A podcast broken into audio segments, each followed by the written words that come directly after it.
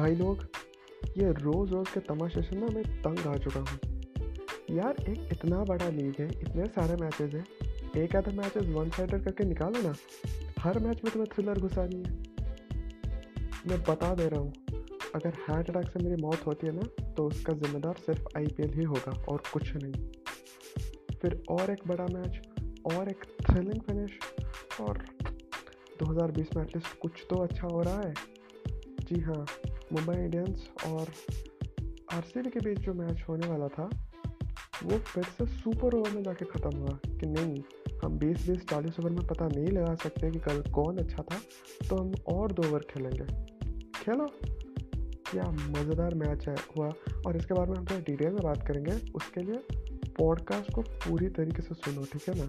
ये क्या है, आधे से छोड़ के जा रहे हो? मानता हूँ मैं कुछ भी अनाप शनाप बक जाता हूँ, आधे से छोड़ के जाना क्या सोल्यूशन है? सुन के जाओ, ठीक है? Welcome to cricket umbrella I am your host the cricket umbrella guy Adarsh let's get started तो दुबई के इंटरनेशनल स्टेडियम पे ये मैच खेला जा, खेला जाने वाला था I am sorry Mumbai Indians और रॉयल चैलेंजर्स बैंगलोर के बीच। तो पहले टॉस जीता मुंबई ने और रोहित शर्मा ने बोला कि नहीं हम तो पहले फील्डिंग ही करेंगे। ठीक है, आ जाओ। बल्लेबाजी करने आए दोनों ओपनर बेंगलोर की तरफ़ से एरन फिंच और देवदत्त पाडिकल आज देवदत्त पाडिकल ने एक सपोर्ट सिस्टम का रोल निभाया, जबकि एरन फिंच ने पहले गेंद से, नहीं, पहले गेंद से तो नहीं बोल सकते, लेकिन पहले ओवर से ही मुंबई के बॉलर्स को चार्ज करना शुरू कर दिया। एरन फिंच बहुत टाइम के बाद अपने पूरे रंग में नज़र आए, क्योंकि पहले दोनों ही मैच में उन्हें स्टार्ट तो मिल रहा था, लेकिन वो स्टार्ट को वो बड़े रनों में कन्वर्ट नहीं कर पा रहे थे। दोनों ही मैचेस में उन्होंने कुछ बीस तीस रन बनाए थे, लेकिन कल उनके पास एक बेहतरीन मौका था कि हाँ मुझे स्टार्ट मिला है, मैं इसे थोड़ा आगे लेके जाऊँगा। तो उन्होंने अपना अर्धशतक पूरा किया, और फिर तो बोलना पड़ेगा कि उन्होंने अपना विकेट फेंक दिया अगर वो चाहते तो कल उनके पास इतना टाइम था, इतना ज़्यादा मौका था, वो एक शायद बड़ा अस्सी, नब्बे या फिर सौ की तरह भी देख सकते थे। लेकिन आरन फिंच के आउट होने के बाद अगेन आखिरी तीन चार मैचेस हम देख रहे हैं कि ओपनिंग पार्टनरशिप बहुत अच्छी कर रही है टीम सारे के सारे टीमें कोई एक पर्टिकुलर नहीं है। कल भी एक ओपनिंग पार्टनरशिप तैयार की हुई, जो कि बहुत अच्छी थी एक ट्वेंटी ट्वेंटी मैच के लिहाज से। फिर बल्लेबाजी करना है वर्ल्ड के the best batsman Virat Kohli. और विराट कोहली फिर से ये फेल हो गए। और यहाँ ये सवाल उठता है कि लॉकडाउन में सब रहे थे। क्रिकेट की प्रैक्टिस किसी को नहीं है, लेकिन सब आके जल्दी जल्दी एक्वेटेड हो रहे हैं। लेकिन विराट को कॉन्स्टेंटली तीन मैचेस में फेल होना थोड़ा वरिंग साइन है पर्सनली उनके लिए। सर हम में से शायद कोई इतना वरिड नहीं होगा, क्योंकि विराट खुद जिससे वो कम्पिटेटिव नेचर के हैं, तीन मैचेस में फेल होना मुझे नहीं लगता वो खुद पर ये ईजी लेते होंगे। तो देखना पड़ेगा अगर अगले एक दो मैच में ना रन नहीं आ रहे हैं ना तो फिर शायद विराट को कुछ सोचना पड़ेगा कि नहीं यार, क्या गलती कर रहे हैं। अभी तो कोई, खैर, चिंता करने की कोई बात नहीं है उनके लिए। तीन मैचेस को ऐसा बड़ा नहीं है। वो आसानी से फॉर्म में आ सकते हैं, लेकिन लेट्स आगे क्या होता है तो फिर बल्लेबाजी करने आए ए बी डिविलियर्स तो सुपरमैन मतलब कोई ऐसा एक मैच है जिसपे वो ख़राब खेले हो? एक ऐसा मैच बता दो जिसमें उन्होंने कॉन्ट्रीब्यूट ना किया हो। यार कल फिर से वही चीज़। पहले आए थोड़े संभल के पहले बल्लेबाजी की। एक बार वो फॉर्म में आ गए ना फिर तो जो मारा फिर से। और ये मैं बोलते बोलते हम लोग थक गए आखिरी दो तीन सालों से कि ऐसा लग ही नहीं रहा है कि ए वी डिविलियर्स सारे फॉर्मेट में खेल नहीं रहे हैं। अब तो खैर वो इंटरनेशनल क्रिकेट भी नहीं खेल रहे हैं लेकिन कभी भी एक, एक ऐसा पॉइंट में आपको लग रहा है कि नहीं ये बंदा इंटरनेशनल क्रिकेट नहीं खेल रहा है रस्टी दिख रहा है। जो प्रॉब्लम सी एस के साथ हो रही है, वो प्रॉब्लम ए पी के साथ नहीं हो रही है। इसीलिए तो इन्हें सुपरमैन कहा जा रहा है। उन्होंने 24 गेंद में अर्धशतक बना दिया। और हाँ बीच में एक छोटा सा नॉक शिवम दुबे ने भी खेला आखिरी ओवर में तीन छक्के उन्होंने लगाए और कुछ ढाई सौ के स्ट्राइक से उन्होंने बल्लेबाजी की। और मेन रोल था उनका कि टीम का स्कोर को उन्होंने 200 के पार पहुँचा दिया। हाँ इसमें देवदत्त पडिकर का रोल भी नहीं भूलना चाहिए, उन्होंने भी एक अर्धशतक लगाया एक यंग कैरियर में तीन आई पी मैचेस में दो अर्धशतक लगा चुके हैं वो।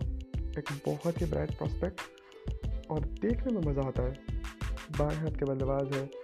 मैंने ये तो देखा होगा कि युवराज सिंह की झलकियाँ दिखती है, लेकिन हाँ युवराज सिंह जैसे एक बड़े खिलाड़ी बनने का मादा उनमें ज़रूर है। एनीवेज 201 रन बना डाले आर सी ने अपने 20 ओवर में और 202 रनों का लक्ष्य दे दिया। तो आइडियली सिचुएशन बनता क्या है? जो ओपनर्स है, रोहित शर्मा और क्विंटन डिकॉक। इन दोनों को एक साझेदारी बुननी चाहिए थी और मैच को लंबा लेके जाना था, लेकिन तारीफ़ करनी पड़ेगी आरसीबी के गेंदबाजों की। ईश्वर उदाना और वाशिंगटन सुंदर ने पहले छः ओवर में ही मुंबई के टॉप ऑर्डर की कमर तोड़ दी। दोनों को एक एक विकेट मिला और यहाँ पर स्पेशल मेंशन करना पड़ेगा वाशिंगटन सुंदर के बारे में। मतलब तुम सुनो एंड में रिज़ल्ट ये हुआ कि मैच टाई हो गया। तो एक टीम 201 रन बनाती है, दूसरी टीम भी 201 रन बना के मैच को टाई कर देती है। ऐसे एक हाई स्कोरिंग मैच मैच में तुमने चार ओवर में सिर्फ़ बारह रन दिए। इससे बड़ी बात कुछ हो नहीं सकती थी और यही दिखाता है ना कि क्यों विराट कोहली वाशिंगटन सुंदर में इतना निवेश कर रहे हैं दो साल से और इतना भरोसा जता रहे हैं कि उन्होंने मोइन अली के बारे में सोचा ही नहीं है। वो बोल रहे हैं कि हाँ हमारे पास वाशिंगटन सुंदर है तो अभी मोइन अली को बाहर ही बैठने दो। और वो जो विश्वास विराट कोहली दिखा रहे हैं वाशिंगटन सुंदर पे, और वाशिंगटन सुंदर उसको रीपे भी कर रहे हैं।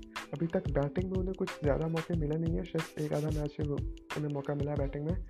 मुझे पूरा भरोसा है कि अगर जब बैटिंग में भी मौका मिलेगा तो वाशिंगटन सुंदर वहाँ पे भी अच्छे कैमियोज खेल सकते हैं। शुरू उड़ाना अपना पहला आईपीएल मैच खेल रहे थे और उन्होंने भी पहले तीन ओवर में खुद को, खुद के प्राइस टैग को अच्छे तरीके से जस्टिफाई किया है।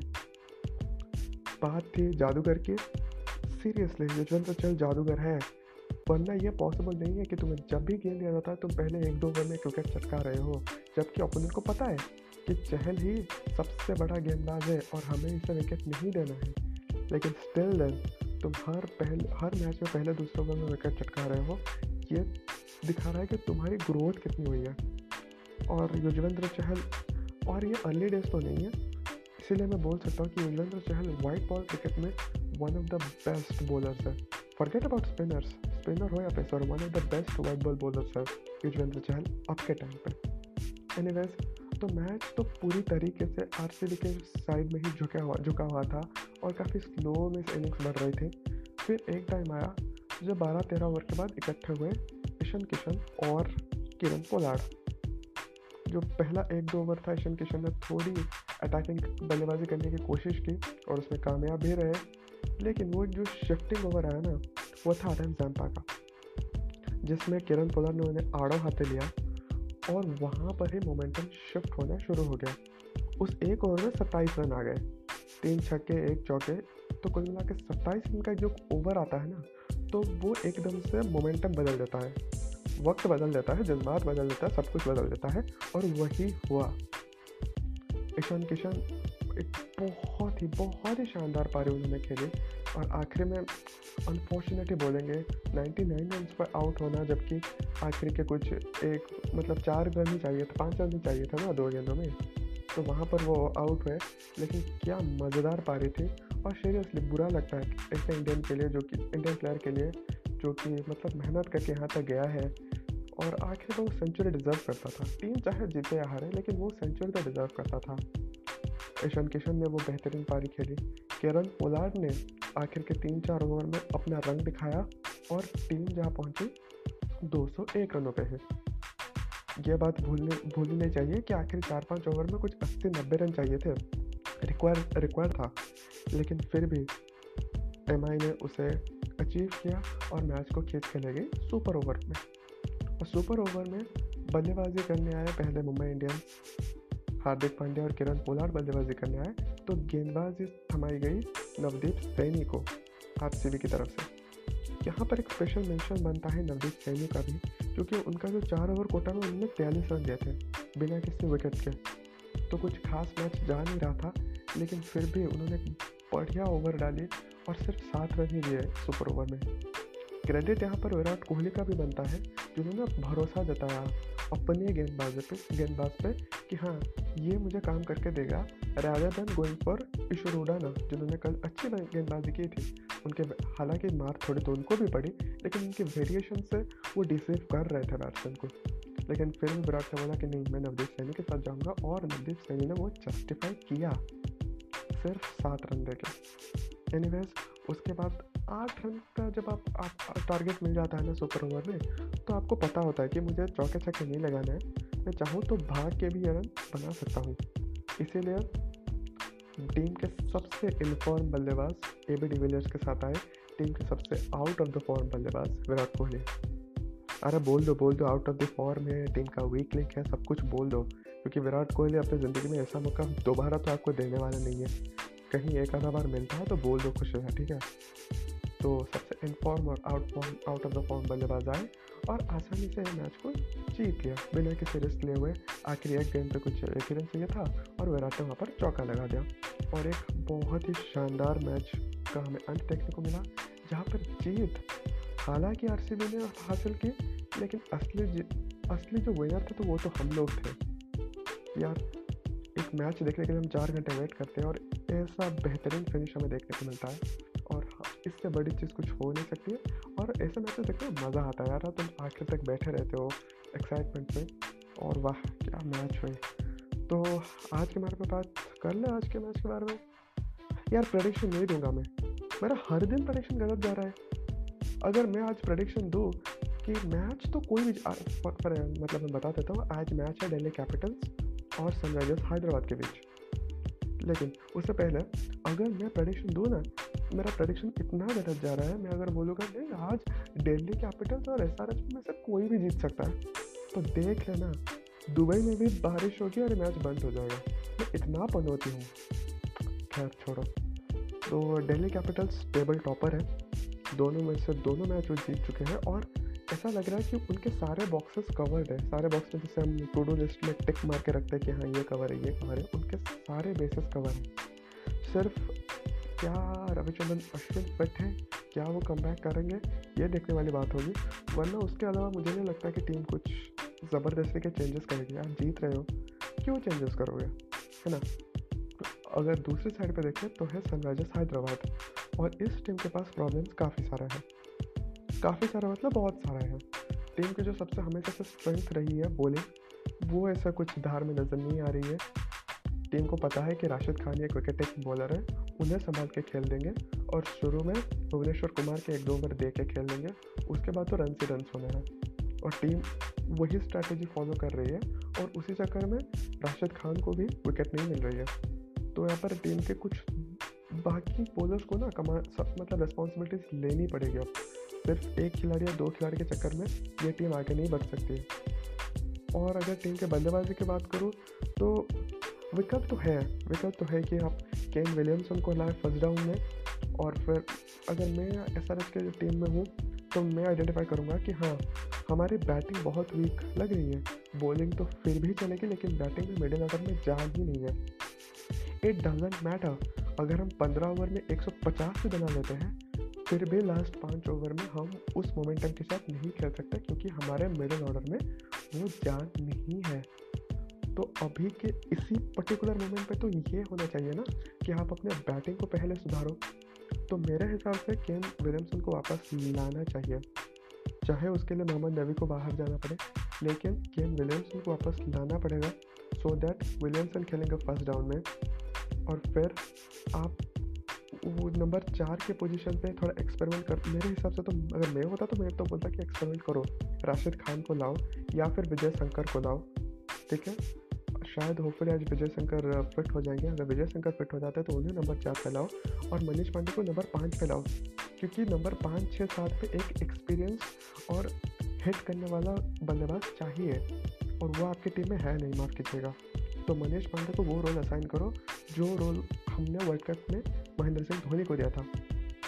वो डिसीज़न कितना सही था, कितना गलत था, वो तो डिबेटेबल है। लेकिन इंटेंट तो सही था ना, कि हाँ हमारे टॉप ऑर्डर में एक्सपीरियंस है। हमारे लोअर ऑर्डर में भी एक एक्सपीरियंस होना चाहिए, जो कि शायद मनीष पांडे प्रोवाइड करेंगे।